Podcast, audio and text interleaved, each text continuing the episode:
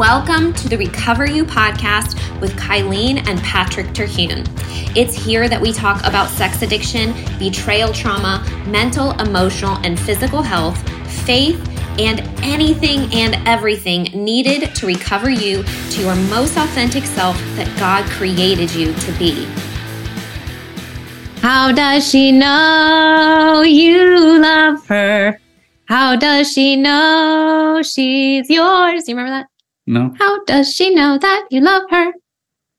Is that from a Disney musical? How do you show her you love her? Yeah, Enchanted. Yeah, I would have never known that. How does she know? Yeah. Yeah. That's very good. Yep. So today's the title of today's episode is How Do I Know? So I thought I thought that fit in really well. Mhm. How Yeah. do I know? So this is the Wednesday after Thanksgiving. We hope you all had a beautiful Thanksgiving. And I'm going to ask Patrick, what are three things you're thankful for? Well, there's a lot to be thankful for beyond three things. But if I had to zero it down, I think that uh, West Point's football team is on a winning streak. just kidding. Just kidding. Um, even though that is. Number 20 on the list. number 20 on the list. No i think i think um you know you and i have actually you know we had a little bit of a rough summer. We're coming up on three years.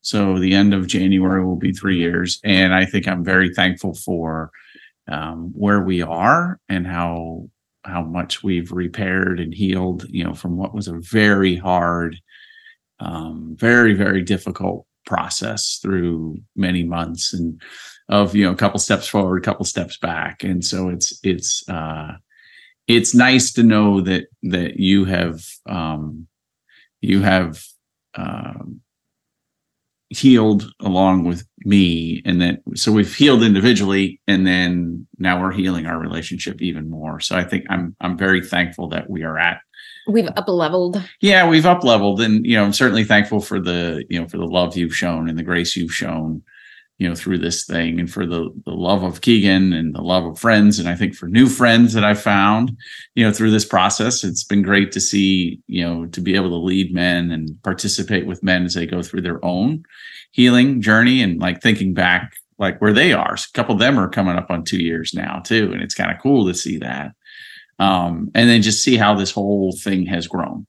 Um you know my my Yeah. my therapist actually said i, I was like it, it was amazing i was talking to him this week it was amazing. And he goes this is not my term. But he goes it's kind of appropriate to this. It's a gift that's initially wrapped in shit.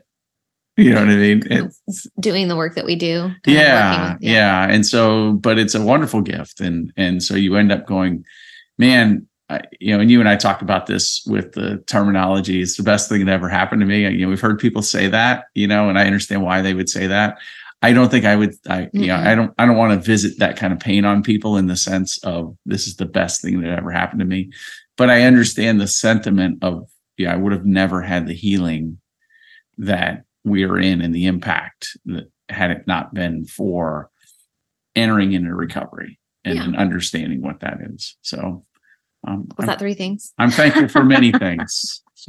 Don't limit me. 20 things Yeah, within one thing. Yeah, good. Yeah. How about you? Hmm.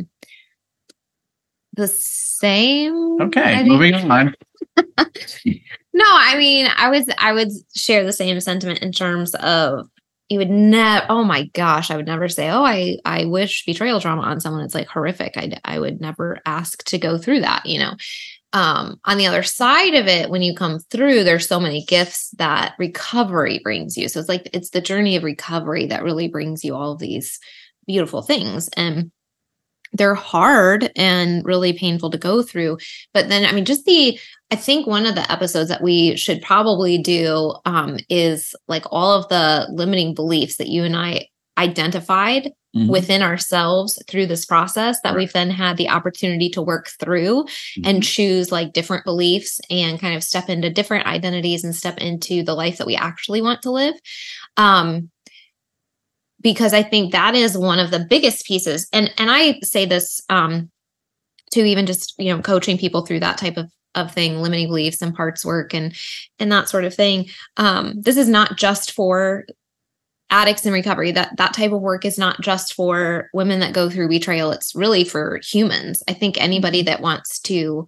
push through um, difficulties in life or wants to change how they respond to something. If you have a pattern that you don't like or um, you just want to up level in some way and and um, work on some things in your mindset and your and your beliefs and your behaviors then the the inner work as they would say or the emotional processing and stuff like that that we've had the opportunity to do is really where it's at. And um, so i'm really thankful that through this process um, i got i got so deep into that. So you know, back when I had cancer, I wrote a chapter in my book um, about emotions. And that was before I knew, oh, even maybe a tenth of what I know now. I knew enough mm-hmm. to talk about it um, and to say, hey, you know, I'm I'm going through this really hard thing. And I think maybe understanding that emotions can contribute like maybe i should say something about that because it's important but i did not have any understanding to the level that i do today about you know how much it weighs in the body and um particularly what we can do about it, you know? And so having all of those tools is huge. And I wish that everybody had them. And I wish that they were tools I had 10 years ago or 15 years ago. Um, I think, you know, I think it would be, I thought when I learned all of them, I was like, oh, I wish I had that when I was parenting Keegan when he was in the house, you know, just like communication tools and emotional processing tools and like all of these things. And so I think that that's been a huge gift. I'm actually really excited because you're going to go get certified um, in April with the same tools that I use with my clients. And I, I already think you're an amazing coach. And I think that's just going to give you so many more tools to to use. Um, but that's probably the biggest thing I think would be that. And then I, I would say um, because of that and within that, the development in in the relationship. So mm-hmm. really thankful for that. You mentioned we had a really hard summer, but you know we we talked about that on the podcast too so that's not really a, a surprise or anything we just had a lot that we were going through and some deep emotions coming up through the recovery process and um, just kind of navigating those mm-hmm. um, mm-hmm. and i would say you know ending the year and coming into or at coming to the end of the third year about to hit the three year anniversary and moving into the fourth year of recovery mm-hmm. um, we're at a place that within the first six to nine to 12 months, I don't even know that I would have believed we could be if somebody had said, oh, you know, at your uh, two and three quarters, you're going to, you know, be here with your relationship. And, and so that's been really, um, really great um, to know that you're in a really good place and I'm in a really good place and we are moving into a good place. And then a lot, yeah, along the same lines of what you said, just um, thankful for, you know, the ability that we've had to do this to start a podcast mm-hmm. that um that I coach women one on one that we started a nonprofit that we did all these things. Like that's um when you look back it's so interesting when you kind of live your life and and make these decisions and do these things. And um it sometimes feels like oh i'm not making a difference or i'm not doing anything or like oh that's not a big deal right? And then you look back after a couple years like wow we did all of these things and it's so cool.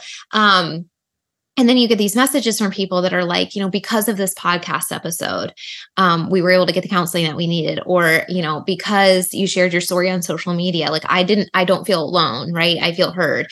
And and that is really huge to know that just just sharing our story has been able to help people and I, publicly and privately right? Like people will come and say hey you know i um because you've shared, you know, this is what I'm going through. And um the fact that people feel safe enough to come and tell us that it, I think is huge. Absolutely a tremendous honor every single time that someone feels safe enough to share because that is them coming in their most vulnerable place to say that you know you've gone through this I see that you are in a healthy place and can you tell me how to get there? And so that's i mean that's a huge honor. So mm-hmm. like you said we can um sometimes it can be hard sometimes it can be exhausting sometimes it can be emotionally difficult to continue doing these things um, and to work in this world. It's just a really heavy world. It's got a lot of hard emotions. It's got a lot of trauma involved. You hear a lot of stories right? And it's it's hard to know that all this pain is out there and to work with it but I think the reward so much comes when you hear those comments, right? Mm-hmm. You hear, this has made a difference to me. This has helped me. Or I know that because, you know, you've done it, I can do it. Or seeing the fact that you guys have um, recovered and reconciled gives me hope that maybe we can mm-hmm. too. And can you tell me the steps that you know are involved in that? And so, yeah, that's been really cool. Yeah. Okay, so today's topic is how do I know? So we're going to go through four questions that start with how do I know? Because these are really common questions um, when discovery or disclosure of a sex or porn addiction in a relationship happens. So the number one question is how do I know sex addiction isn't about sex? So I'll let you start off. Okay. With that one. So I think, um, and this one's really hard for the addict because, uh, you know, with the shame that's involved with sexually acting out, you have a hard time understanding or trying to come to the realization that it is not, in fact, about sex. So most people will view sex as a pleasurable um, act, and and so people will say, well, how is it not about sex? You know what I mean? When they think about the discrete nature of, of a of a sex act or sec, you know, sexually acting out. So, but I think the the the reason why it's not about sex is because in your, I guess you could argue, inappropriate way, you're using it to soothe or to numb these negative feelings you have. And so when you start to dig into the sexually acting out and you and you um, spend some time looking at things like arousal templates and things like that which is like why are you there? I really don't like that word by the way.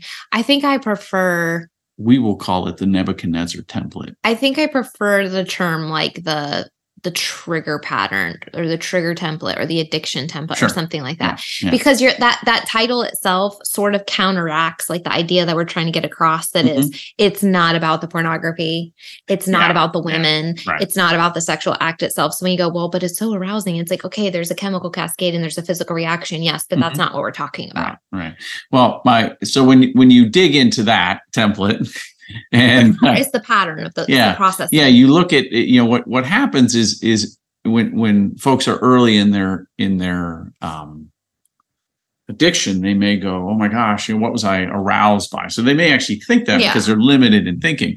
But you broaden that and you start to say, you know, what are the activities that were happening in my life? Was there lack of affirmation? Was there um, a mm-hmm. fear of of going to uh, a, a, family, uh, you know, family for Thanksgiving. Was there all? Was it a fight? Was it a? Or sometimes, you know, yeah, sometimes there's a stressful event or mm-hmm. conversation or a rejection or something like that, and then it's it's maybe not even that specific uh, moment. It is the negative thoughts and the negative spiraling self talk right, right. that then is is telling you I'm not lovable. That well, they did this thing because I'm not lovable, or you know, I'm never going to be accepted, or I'm gonna, you know, these people are going to leave me, or whatever, or I'm not worthy. So then what happens? You go into um so, uh, self sabotage mode or self fulfilling prophecy. Right. Either way, you yeah. kind of look at that. resentment in there. There's things like that. So really, as you broaden the study of of why you're doing what you're doing, you find very quickly that it, it, becomes a brain problem, and it's about the you know the, the patterns of your past, the uh, the traumas of your past that have sent these these these messages to you. But it's still hard, especially for the betrayed spouse, to understand that it's not about sex because they can get into the comparative nature of it. Um, they can get into um, you know, well, well, you know, was I not good enough? You know that that sort of thing you know like could you have just turned to me versus this other thing right? It, it really enters into a lot of that. And it's just there's a a um, uh, it, it is in fact a brain problem that drives that. I would say that's probably true for every addiction and just a small little asterisk caveat. I would also say that it is true that some people like it. They don't see anything wrong with it. They may actually have an addiction and see nothing wrong with it and be really gaslighty and mean about it. And that's not who we're talking about. So some people may, oh, it is it is about the women, and that's what I like about it. And okay, that that's a deeper thing. We're talking about people that um, you know, actually want to recover and um part of the addiction spiraling is the shame associated with it the fact that it's not about um, the women. It's not about you know certain behaviors or whatever. It's it's specifically about oh well my brain has found a way to self medicate and to numb out. And so if you think about what I did, the the process that I just explained of okay, something happens, and then you have these spiraling thoughts, these this negative self talk about who you are and your worth, and like the outcome of your life and what's going to happen, and all these types of things. If you haven't been taught throughout life how to sit and feel and process those thoughts and those emotions in a healthy way you know reaching out to a friend um, getting out out of your head and into reality and having people speak truth into you and developing connections and community and all the things we've talked about Instead, if your body goes, okay, well, I don't know how to think, how to feel, how to process this, how to just sit with this negative belief or this feeling, and I know that it'll go away. But instead, you've been taught to numb, avoid, or distract. And so when that happens in, a, in an early age, you know, in, in teenager uh, years and stuff like that, your brain goes, oh, well, I have this coping mechanism. Here's an uncomfortable emotion. Here's a negative self belief, you know, that I'm unlovable. Well, let me go into this um, activity where someone tells me I am lovable, someone pays me compliments, you know, whatever, or um, or just the physical act of acting out to certain images or whatever, bringing in that chemical cascade. Mm-hmm. That's this short term band aid for this negative belief that we don't actually know how to sit with because it's uncomfortable. And so at the root, a lot of negative behaviors and patterns, and I mean, this could go far outside of addiction too, but at the root of negative behaviors and self sabotaging behaviors are these limiting beliefs about who we are as human beings. And then if you rewind that, sometimes there was a conversation that was had, or sometimes there was a traumatic moment, or sometimes there was like um, something negative that a parent said, right? Um, and maybe some of that happened when you were seven.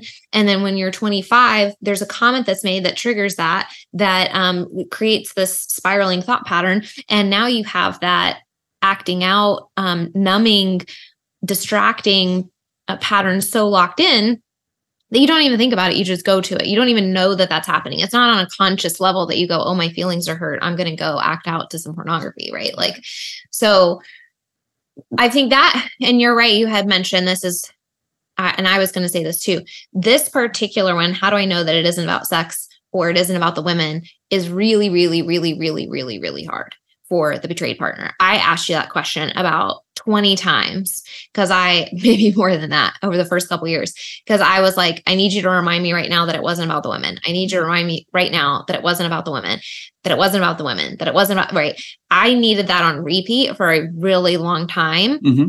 Um because for me as it came up what was what I was so afraid of and what was my trigger and my trauma was the comparison like you said and so that was very difficult. And I know a lot of people feel that um, betrayal trauma is particularly, or sexual betrayal trauma with sex addiction or pornography use is particularly traumatic and painful because it does feel personal, unlike some other addictions that may you it, it may be betrayal, it may be trauma, it may be difficult, um, and, but and we might not feel as personally attacked by it, and so um, and so that is like a, a little bit of a unique facet to this particular type of addiction that to a partner, it feels incredibly personal. Mm-hmm. And like you said, we'll say, well, um, it's not like I wasn't willing, you know, it's like I was here, you know, why don't you know it and and the answer to that then is really bringing it into the conscious brain and saying it's not about sex. It was not about those things. And uh, on a little side note to that with the betrayed partner too, you don't want to be the replacement to right. an addiction. Right. Yeah. So you do not want to just be a body that he's acting out with. Mm-hmm. You you you want to um, avoid that and and and um, maybe that's a different episode, but within this process of recovery, that's a that is a uh, pattern that could, we could potentially fall in that's like well as long as your attention's on me i would just rather that you you know focus on my uh, focus on me focus on me right? And yes while that's true we don't want to then become a, a an addiction replacement. That's not healthy either. Right. yeah. Yeah i think um if i could add you know a lot of times we'll we'll tell our kids and gosh i might have even said this and i feel bad about it but get over it um you know sometimes and i never did this but like you know stop crying or i'll give you something to cry about. So like those the messages that sends to children is is you know like they don't know how to get over it. They don't know how to, so then let's say they find this you know because a lot of kids get exposed you know most kids get exposed to it. And and then they realize that through that very moment they don't feel pain.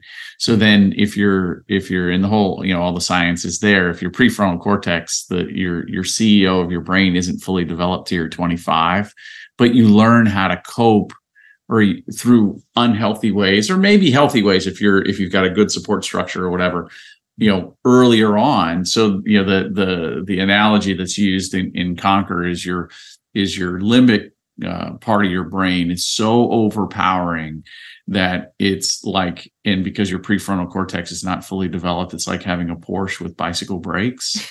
You know what i mean? And so because it just can't stop it. And so that's why it becomes it's not really about sex anymore. It's this we've created these patterns. We've said you go find a way to cope with it yourself when we say some of those things to, mm-hmm. to children you know like like you know get over it stop your whining you know what i mean like mm-hmm. you can mm-hmm. think of all the you know i'll give you something to cry about you know all these little things that, that we tell children and as opposed to it's not that big of a deal it's not that big of a deal mm-hmm. as opposed to like hey i understand you're upset let's talk about it let's mm-hmm. kind of work through it what can we do you know what i mean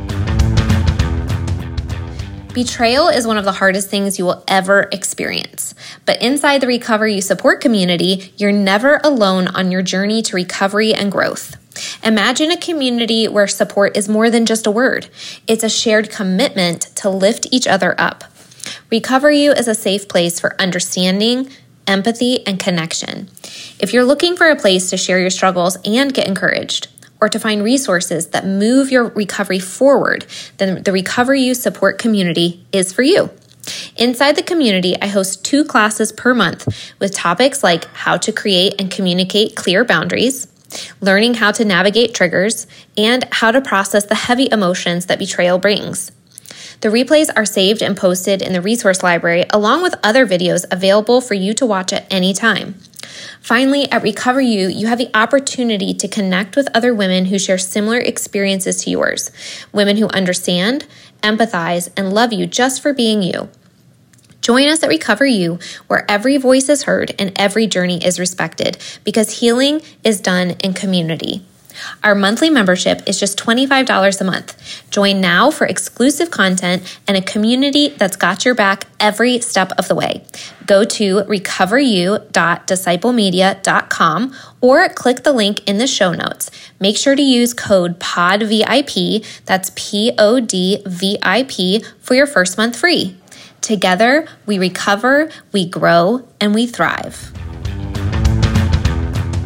something that I think we might have mentioned this actually in the last episode was um, the idea that what happens when we are children shows up dramatically differently in how our brains process it if we process it alone versus if we have a safe parental um, support system to to guide us and help us make sense of things that happen. Right. And so the comments that you were just making essentially creates an unsafe space for them to share emotions or to come when things are actually big, actually scary because they think they're just going to be shut down or it's not an, a place to be open and vulnerable. And so, the, as much as we can cultivate a place of you can come and tell me anything and it's going to be okay, um, when things happen, will then allow kind of some of those conversations. And I think as much as we have, and we've told Keegan this, oh my gosh, we've told him like 10 different times. We regret so much. We're sorry. We um we didn't handle things appropriately all the time. You know, we we did the best we could, but we've learned more now and we feel like we could have done things better, you know, and and he's so nice about it. He's like, really, you guys are good parents. He's so nice about it. But um, I do think the one thing that we did is even through our mistakes, we apologized a lot. And so we really did very regularly um, I think open the door for him to come to us. And so he really does, I would say like 99% of the time, feel comfortable talking to us. Yeah. And I think that's a, a really big thing. So when we're talking about all of these patterns of behavior and all of these things, um, coping and numbing and all this kind of stuff, the uh, when we when you think about the opposite of addiction is is connection when when that can start at a young age and that's why we had the episode about talking to your children about it in an age appropriate way. Sex is one of those things that um through our culture and through church and through family units and stuff like that it, it's so much like we can't talk about it we can't talk about sex in marriage we can't talk about sex before marriage we can't talk about you know um, sex inside of church we can't we can't talk about these things it's so bad right and so basically in christian culture specifically you're really taught that it, there's never an okay time to talk about it. Mm-hmm. And you know, I you and I had mentioned this. Or I know I'm getting a little off topic here with this, but um, you and I had mentioned the other day, I don't know the statistics around this, but I would not be surprised if the addiction aspect to sexually acting out or pornography use is higher in the Christian church than it is in society, specifically because of the shame associated with sex in general. Um, not because, um, oh, how, how do I say that? Um, I guess I'll just leave it there. Just just because it's it's not safe to talk about it in any healthy way. Mm-hmm. There's no healthy outlet yeah. a lot of times think- in that in in the Christian community, and so that's really hard because if if your child if you're not talking to your kid at nine years old as he's standing by the bus stop about hey if you see you know we talked about the book good pictures bad pictures. If you see this or if you if someone says something to you and it makes you uncomfortable like giving your kids the words mm-hmm. so that they feel safe to come to you when things are uncomfortable you know i think that's really invaluable. Well and, and what's interesting in the in the christian community and you're right. So you know christian young adults are no different than normal or than other young adults, not normal, but uh, uh other young adults.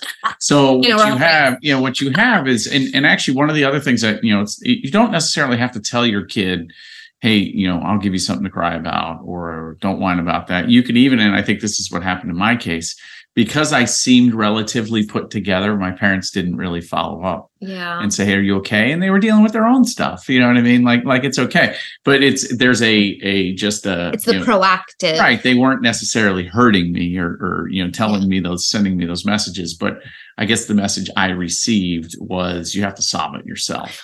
You know what I mean? And so so the the the one thing I wanted to kind of tie to is you know you talked about about you know in the christian community. So what you have is you have all this standard hurt that happens in a household up to the age of 18 and then so all those kids are trying to do the right thing right? And they're being exposed and they're maybe making a stand to their secular friends but then behind closed doors because of the accessibility of it.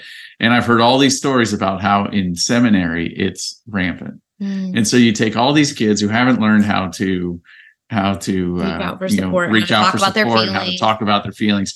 And then they go to a college where, you know, it may be an unhealthy college where they don't talk about those things or they kick you out if, you know, whatever and it just blows up. Mm-hmm. And so it, there's it, probably a spiritual warfare aspect to that. Could be. Um, and I think there's just a cultural component. Mm-hmm. I think we do a really bad job of teaching inside the Christian community how to talk about this stuff. Right. I think it's really poorly done. But when I think about that with seminary kids, I'm like, these are good kids and they want to go into the They want to go do good things. Yeah. And so that to me, that's such a clear message of why it's not about sex. It's about they've they've developed this coping mechanism and they can't seem to get off the merry-go-round on it. It's almost always internalized shame. Right. Right. Exactly. If you had to summarize it in a sentence, it's almost always internalized shame. How that how that shows up and where that comes from is going to be different for every individual. Right. But it's almost always about internalized shame. Yeah. Yeah, absolutely. Okay. So that was a long answer to question number 1. I went off on like three tangents there, sorry. Question number two: How do I know he really? Lo- how do I know he loves me? Is that was that the song you sang at the beginning? How do, it's how does she know? Oh, okay. But yes, right. close enough. Yeah. So how do I know he really loves me? So that's a that's a really good question. Do you want me to start? You can start. Okay. So I, I think this has to how do. do I, how do I know, Patrick? Because you, I tell you. you told me during your addiction. Yeah, but now I bring you coffee. I think you did that. Did you not do that before? I don't know. I am not sure. always done that. Yeah. I'm pretty sure you. Right. Well, I'm going to stop. There you have it, folks. He doesn't actually love me. He's not bringing me um, coffee tomorrow. So I, I, I think this is, you know, and and and people demonstrate love in different ways. But I think, and and I've thought about this a, a lot because you asked me at one point, like, how do you do you even know what love is? I think this was the question in the, in the beginning in the be and this was completely valid and I stand by this to this day is that in the beginning rightfully so I thought how can you have this behavior and actually love me? And I and and you hear uh Doug Weiss talk about this. He answers this question. He goes you you can't. It's not a loving thing. Hmm Right. you know? So yes do i think you love me? Yet but the way you were acting was acting against that statement. Yeah. that's not a loving thing to do it's a cruel thing to do Right, to a spouse Yeah. Yeah. Especially Um, if you know it's going to hurt them and all of the lying right it's like i Right. you, you to some extent you understand and have compassion empathy on the addiction portion of it and the the, com- the compulsion right um it's and this comes out but in so many people during recovery saying this it's the lying it's Mhm. the manipulation it's Mhm. the not letting me know who you really were Right. and then saying you love me like that's not that's not loving behavior Yeah. so yeah i did say i was like how do i know you love me and um you're and what i told you was you're gonna have to prove to me that you actually know and understand what love is Yeah.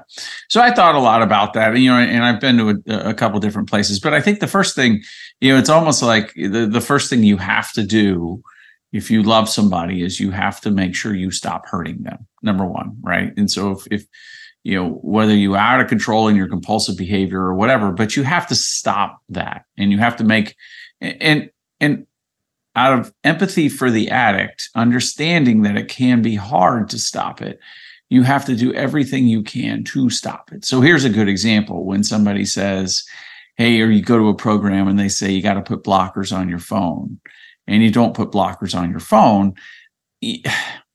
Once again, I don't want to shame anybody, but it's like, well, why aren't you putting blockers on your phone? You know what I mean? If you're you got a journal every day, and sometimes people are a little bit slow in taking that step, it's like, well, get into that. And you know maybe you do five out of seven days or whatever and that's okay you know but you're, you you got to start those processes you know what i mean? Like take it seriously you're in this thing. So the first thing you have to do is the work right? The work shows a level of commitment Well, I think to kind of go into that, if you're feeling resistance about doing any of those activities, or even about the idea of completely getting into recovery, if you're feeling resistance about the idea of never looking at pornography again, or never masturbating again, or whatever, then th- that is a deeper question that that really needs to be answered. That is, what is this um, providing to me right now? That I don't have a healthy alternative for. When you can answer that question and have that alternative, you'll be able to get into recovery. But if you have a deep resistance, then there's something that you're afraid of losing. Mhm. And if that is some sort of um it's usually, you know, some sort of self um self-soothing mechanism is essentially Yeah. and so finding you've uh, really talking through that with your therapist and kind of figuring out okay well what actually does that and what's going to replace that for me in a healthy way Right. um because yeah if you i agree if you love someone you're going to do everything you can and if you're if you're feeling resistance to that that's a deeper that's a deeper question Yeah. i think and and just because you run it and just just want to make sure i'm clear here just because you have a couple of of let's say slips or whatever right off the bat it doesn't mean you necessarily don't love your spouse. Right. And, and so once again we want to extend a lot of grace here right, while, while we're talking about it. But the point is if you do nothing right if you get caught your your if spouse the pattern is continually repeating. Right and there's no activity Mhm. um there you know like what's that about? I think the second thing would be is is you make amends you know like like one of the things we always or i've heard you communicate is hey be careful of the love bombing like they might love bomb you. I guess i would counter and say you know that's a that is a natural part. Now you have to you have to have it in perspective. Like is it okay? You know like like you can't get mad if i don't go that's right. good job. Yeah yeah. So i mean i got you flowers and i would buy you these gifts and things and there was a degree of love bombing there. But i was trying to show you that hey you know i i, I recognize the pain. I want to demonstrate my love to you. And then i think the last thing is over time it has to be over time. You know that's part of the problem with the love bombing and sometimes it's a three day thing and then it's over. Like is are you showing up consistently for that person? You know that's what a loving marriage does. You show up consistently for your spouse over the long haul Mhm. right you know over decades that's what you know when you look at the at the 50 year wedding anniversary of the couple that really loves each other what did they do they showed up consistently for themselves over five decades and was it easy no were there pitfalls yes but is there more of the positive um, I'm here. I'm here to serve you. I'm, you know, we're serving each other. We are um, maybe talking through difficult things. Maybe we're having disagreements, but then we engage in healthy repair. You know, and you and I have talked about that. We actually had an incident about a week ago, and we. Re- I think what I had said was I I really respected that we repaired really really well. Yeah, I You was know? I was like pretty calm and we were just kind of talking through something and then it was over. Yeah, Like, it was over, and and there were some lingering effects on me, but but we repaired really well and had the had the potential, like a lot of things, to to, to become a bigger deal. So yeah, I think I think you know doing the work that shows you want to be different, um, making amends, and you know so that that can be the work. It can be separate from the work. You know what I mean? Like like you know learning how to date your wife again, learning how to um make her feel like she's the most loved person out there you know what i mean like like doing those things that that is they they are related because you're you're starting to be a more open and honest and individual and then the final thing i was i would say over time you know what I And, mean? and not and not from the addict perspective, not expecting kudos Mhm. for Mhm. everything. Yeah. Um, I mean, I think that's huge because um I can't did we talk about this in a recent episode? It's the idea that um the affirmation for the addict cannot be determined on like cannot be solely based on their spouse. Like you need to be getting like affirmation and encouragement from like your group and from your therapist and from your support system um, and from yourself for doing the right thing.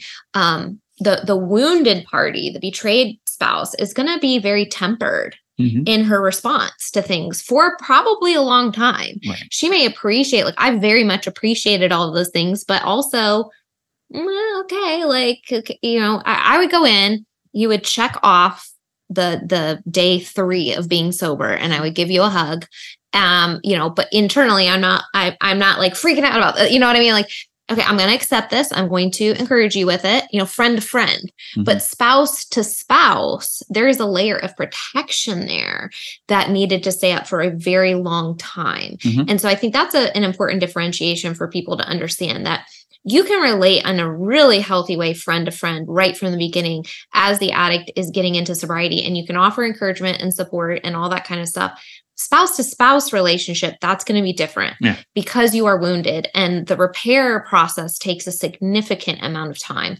Mhm. and so that like open vulnerable um love response to those types of behaviors may take a long time you may cognitively or verbally receive the flowers or the gift or whatever. Mhm. and it, it may not be you know this um uh, pro, profuse encouragement for for the addict of oh my gosh i see like how well you're doing you know, right? Because Yeah. yeah. So just to kind of Well, hopefully I- encourage people there that like if you are having that dynamic that's normal. Yeah, and, and I think sometimes, and, and I've talked to addicts about this, is what what happens before discovery is you're so used to your spouse affirming you in a lot of ways and hugging you and stuff like that, and then it changes, Mhm. and so you can't. And you said it, but you if you're expecting your spouse to carry this the torch for you of recognition and and victory, they're you- you're you're barking up the wrong tree. You really are. It's nice when they do it, but you Yeah. should be seeking affirmation from your support Saying- groups. yeah and from a And- spousal perspective i'm not saying like be mean like Right. i feel like i was incredibly encouraging to you and supportive always um in a lot of ways and and again that's friend friend Mhm, i was always your friend mhm. and I always cared about your recovery and and that sort of thing. But on a spousal side, I was really hurt. Yeah. And so that response emotionally took a long time. So yeah, I definitely, you know, treating each other well on both sides. I just want to kind of clarify that that that's important. Um, okay, so um, from my perspective, how do I know he really loves me? Um, there's a couple things. Um, I think that their ability to take responsibility and express empathy gives you a lot of information.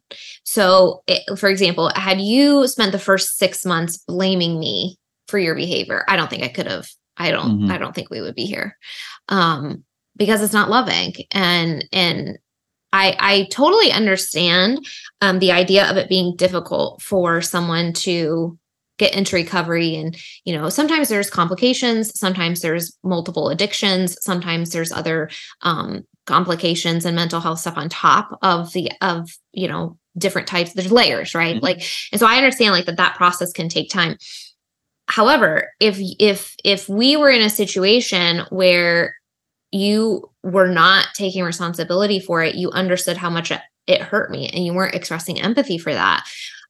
I I, I don't think we could really move towards reconciliation, Mhm. right? Um, so I think expressing empathy and taking responsibility that's huge for understanding that they really do love you, and it's more about the pain and the emotions and the wounding, kind of what we talked about in the first point. Um, that that it's not about sex, it's not that they hate you, it's not that they're not attracted to you, it's not that they don't love you, it's because of all these other things. And then their willingness to acknowledge that and say, "Oh my gosh, I know I part of."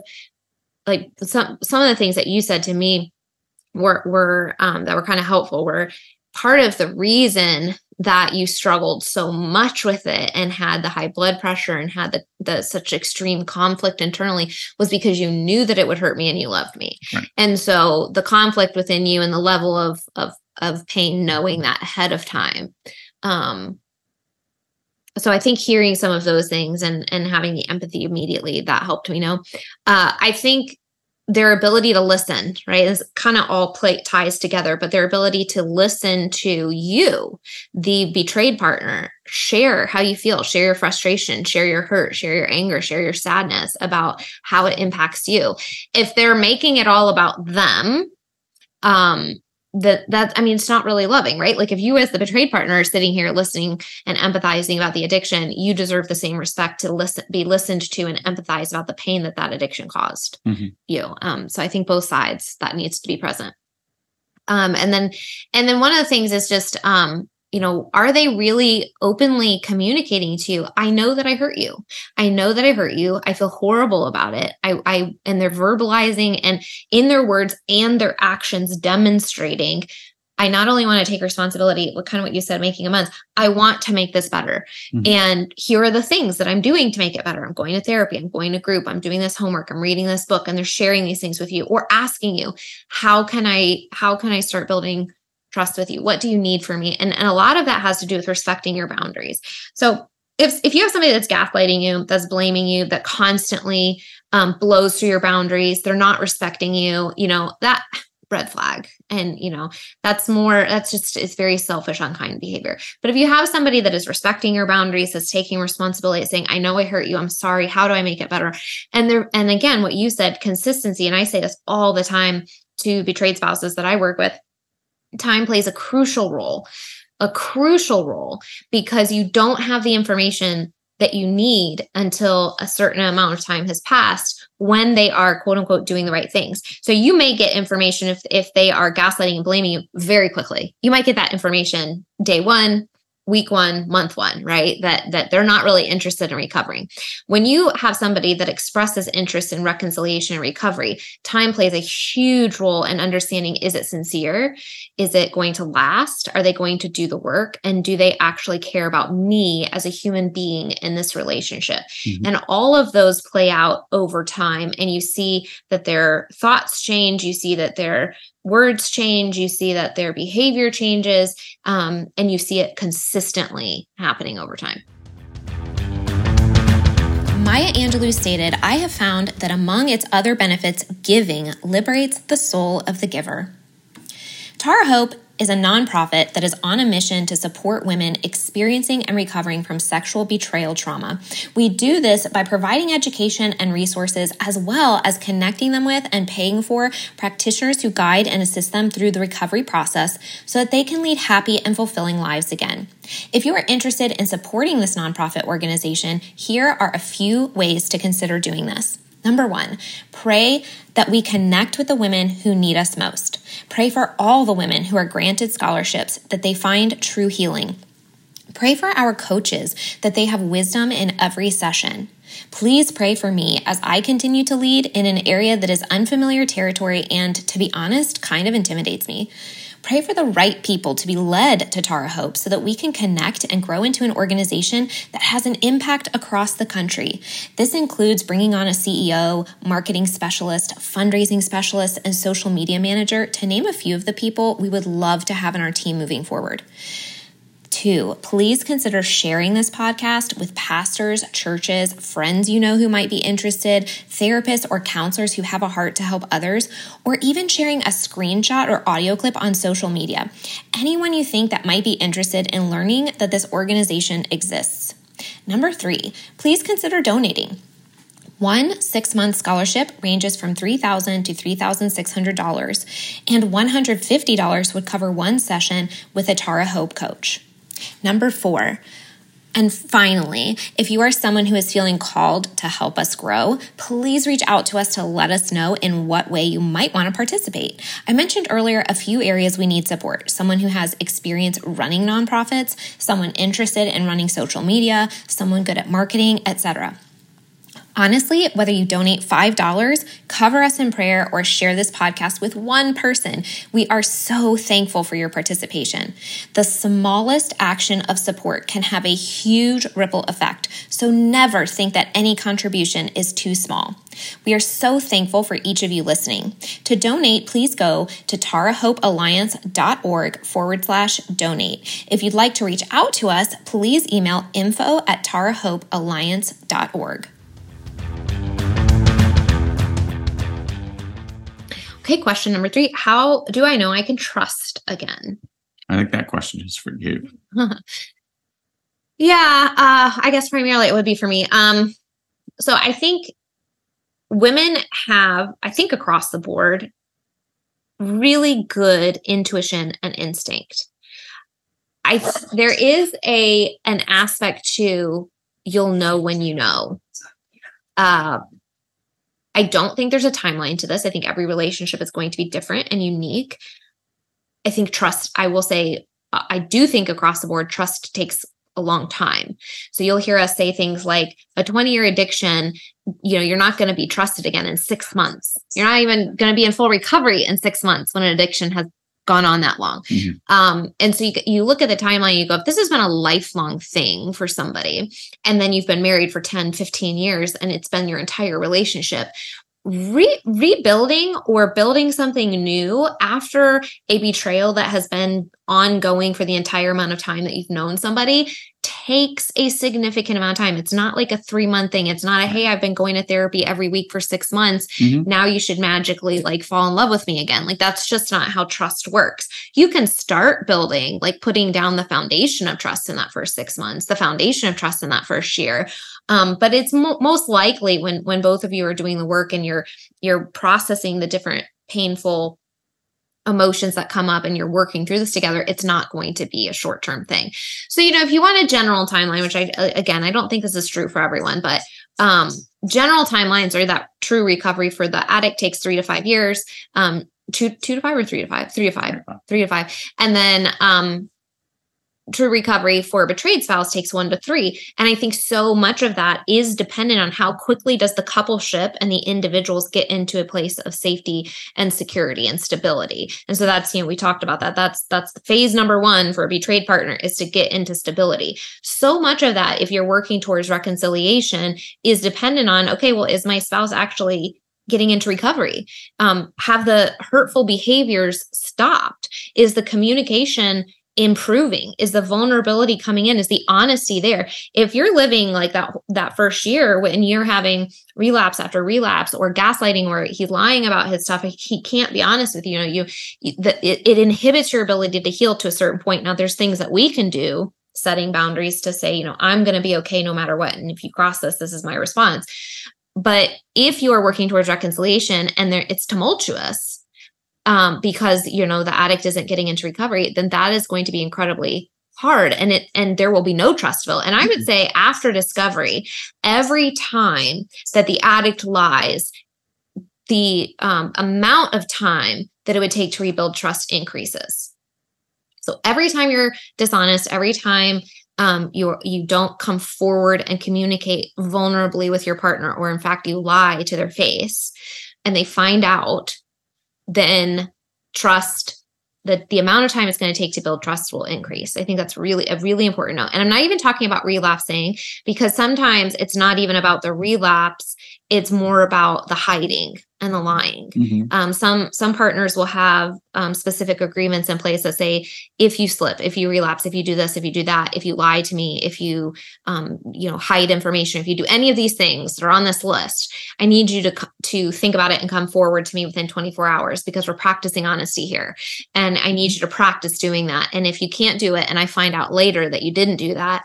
That's the boundary for me. And so it's it's really kind of coming back to what we said earlier. It's about the lying. It's about the mani- manipulation. So if you want somebody to trust you again, Mhm. that's going to require total honesty. Like, and I mean complete honesty. Yeah. And the sooner you can get to that place, and it took I think it took you about two weeks, but the sooner you can get to that Mhm. place, you think two weeks, two It was longer. a little a, a month. I th- well, I think I was. It was lies of omission. You know what I When mean? was it? Like, what when was that point where you were finally like, okay, I'll tell you whatever? Was it somewhere between month one and month, month two? It was I pretty think early. so. Okay. Yeah. Yeah. So okay, so two months. Yeah. We'll say that. Yeah. Because part of me was like, was like, well, I don't. You know. I know the first couple um days there were a lot of lies. Yeah. Yeah, a I, lot I- of I think it was. Yeah. I think it was just like, well, I just won't tell you. You know what I mean, or something like that. You know what I mean, because it's too painful or whatever. Pretty quick though. Yeah. Yeah. It may have been quicker than a month. I, I can't really remember. But the Yeah. well, what I will say is that the you weren't acting out during that time. No. No. Um, so you were just not maybe not answering every question I asked, um, or kind of withholding or manipulating a little bit. Right. yeah, Right, but- yeah. But yeah, I mean, and that that blew things up, and it Mhm. made me not trust you. And every time that I would find a lie, and I would come back and say, "You said this," it would it was destruction. We went back to ground zero. I think a lot of times in recovery, when you have blips in recovery, um, we have painful emotions come up. You don't go back to ground zero no, you don't. you you keep moving forward and it's just a little bump in the road but i, I think lying does bring you back i think there uh, when, when you can't get into a place of consistent stability in the relationship i do think there's an aspect to which that takes you back because because of because then you realize the foundation actually hasn't been laid. Mhm. um and so so i think when you're talking about trust i think honesty is one of the biggest things and i hear this from so many spouses. It's just i need the truth. I need the truth. I need to know that he's telling the truth. I need the truth. I need honesty. I need him to just be fully honest. I can't keep finding things. I can't guess all these ki- types of things. So i think honesty is the biggest thing when it comes to trust. Because nobody expects anybody to be perfect in every avenue right? But we do we do expect in these relationships that we have um that we are thoughtful um that we reflect and if we catch ourselves in something that we come to our partner to build that trust Yeah. right? And that we are we are intentionally doing that. Um so the uh, the last piece i would say with trust is you have to trust yourself first. So in order to trust your partner i think you really need to trust yourself first. So sometimes it's even um you know you'll you'll hear people say well um I, I how how can i trust myself when this was all happening in the background and i didn't know? And almost always there are red flags that were overlooked or pieces of intuition or gut instinct that were coming up that um, were ignored right? And i'm not saying that oh you should have recognized those because i certainly had. They were so small and in that situation there was no reason for me to really dig deeper. Um, but the reason i bring that up is not not to make you feel like you did anything wrong or like oh you should have known. But if you look back and you think about okay what were those situations that can actually remind you that your intuition was working on your behalf and so it never broke it's it it didn't um it didn't lie to you right it, it's that if we can learn how to drop into that and listen to it and respect it now, it can actually work for our benefit in recovery. And so I think, again, it kind of goes into if you know, you know, I think you have a deep nervous system, physiological gut instinct, knowing when you can trust your partner again. And it doesn't happen overnight. Yeah, I think I think they describe uh, the building of trust like climbing a ladder, and and so it's you know the trust ladder, and so you know, you can go up the ladder, you can go down the ladder, and you know with the ultimate goal being the top of the ladder, and so it it it you know there are a lot of things. There's nothing, there's not three quick steps over a, a set period of time that gets you up there, but it is a lot of hard work and a lot of brutal honesty and a lot of openness and vulnerability and all of those things that, that goes into it. Last question How do I know he's really in recovery? You want me to answer that? How do I know he's in really in recovery? that didn't work. No, it didn't. Um yeah, well, I think what we just said time, time, time, time, time, time, time, time, time, time. If you are going to see actual recovery, what you're going to see is empathy developed, changes in thought patterns, changes in communication style, um, more openness, more honesty, more vulnerability. And this is going to be built consistently over time, consistently over time, consistently over time. Again, there might be like little tiny blips, but if the pattern is progressively getting closer towards the goal, then it, you know, if, and if it's true recovery, and we talked about the difference between sobriety and recovery. If it's true recovery, you're going to see consistency over time and over a long time. Yeah. I would say, like, as an addict, you know, how do you know you are in recovery? I think you know you kind of flip flip that question around, and so you know, I think sometimes what people think is, and we've talked about this, the difference between sobriety and recovery. So not doing the behavior or or whatever, you know, they call that, you know, if you're just not doing the behavior, but you're not healing emotionally, you're kind of like a dry drunk. You know what I mean? Like like you're just not doing the behavior, but you're still demonstrating all the You're thinking about Yeah, it, you're you're struggling with right, it. Yeah, yeah. So you know, knowing you're in recovery is you've got you've got active healing um, measures engaged. So you're daily aware of how you're feeling and how things affect you. Are you sad? Are you happy? Are you just brushing things off? Are you um, are you you know generally a good a good thought that you're having an issue with something is you say things like ah, never mind i'll take care of it myself as opposed to accepting help. You know that can mean that maybe you're activated. It doesn't necessarily mean you're not in recovery but how do you approach those situations? Do you move into repair activity that you've learned through the process of recovery? Are you repairing relationships? Are you um, are you um, uh, engaging act in healing activity with others? I think that's the key you know i there's sometimes it, somebody actually said this in one of the groups i believe it's like it's okay to to take time by yourself. It's not okay to isolate.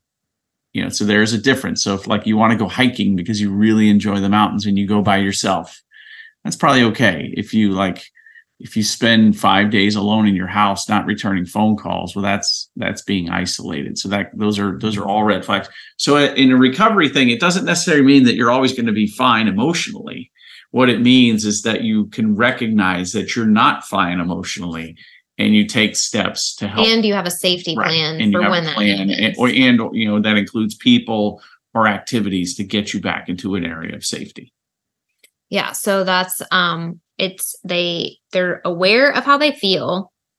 You have a plan for what to do when you're not feeling great and you take action on that plan because the plan is worthless if you don't actually do it, right? So what you would see as the spouse is that your husband is more able to communicate his thoughts and feelings more clearly. He's able to articulate I have anxiety or I'm feeling sad or I'm feeling depressed or I feel you know, irritated today or whatever. And you also see that he's proactive in saying, I didn't wait five days to address this. Day one, I noticed I was feeling a little down. I texted my support group.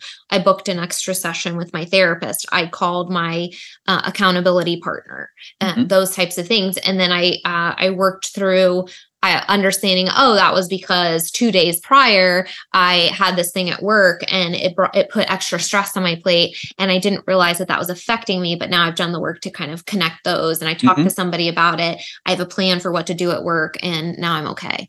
Right. And those are the types of conversations that you are more able to have through recovery. So when you say, I, "How do I know he's really in recovery?" He can tell you what got him into the addiction. He can tell you what he's doing to stay out of the addiction Mhm. Mhm. and and sometimes um, in the beginning obviously that's going to be harder but as he progresses through recovery gaining those tools and and the important thing is taking action on them and then to know as a spouse you're going to see changes in behaviors and you're going to see those very consistently over time Yeah, I think I think you know the you, you'll you'll know a good indicator of being in recovery is you can tell your story openly and honestly and possibly even help others. Mm-hmm. You know, so that's that that that can be a you know not, not necessarily you don't have to always help others, but it's you know it's one of those things that you want to give back. You want to help other people because it helps you in your recovery.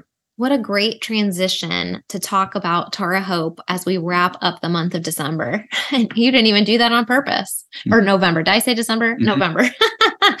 as we wrap up the month of November, uh, so you've heard our commercials, you have listened to the interviews with the coaches, and we just want to remind you as you come to, you know, your end of year charitable giving opportunities that Tara Hope is here. And what we do is we help betrayed spouses connect with these really gifted and you've you've heard them talk you understand how knowledgeable and how supportive and how empathetic these Tara Hope coaches are and if you haven't go back and listen to the last 3 episodes because that's where they are uh, so you've heard how empathetic and kind and smart and and just what a heart for recovery these coaches have. And what we do at Tara Hope is we connect women that have been betrayed that are in significant financial need. And and that happens for a lot of reasons. Sometimes all of the money is going towards the addict's recovery and sometimes that's so expensive. Sometimes it's because they've gone to a rehab center. Sometimes it's just because they're going to therapy every single week. Sometimes group support which is therapist led um, also is an additional expense. So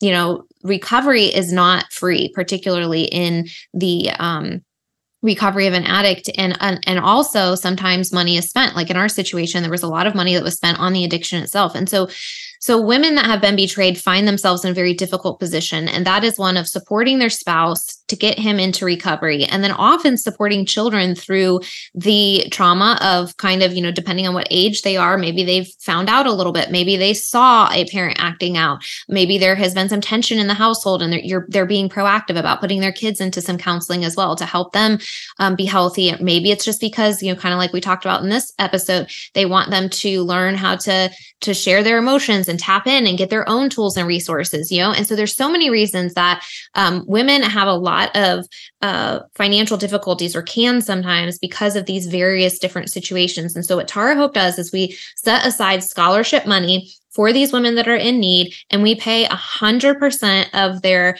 uh, coaching fees for 24 one on one sessions with a Tara Hope Alliance coach.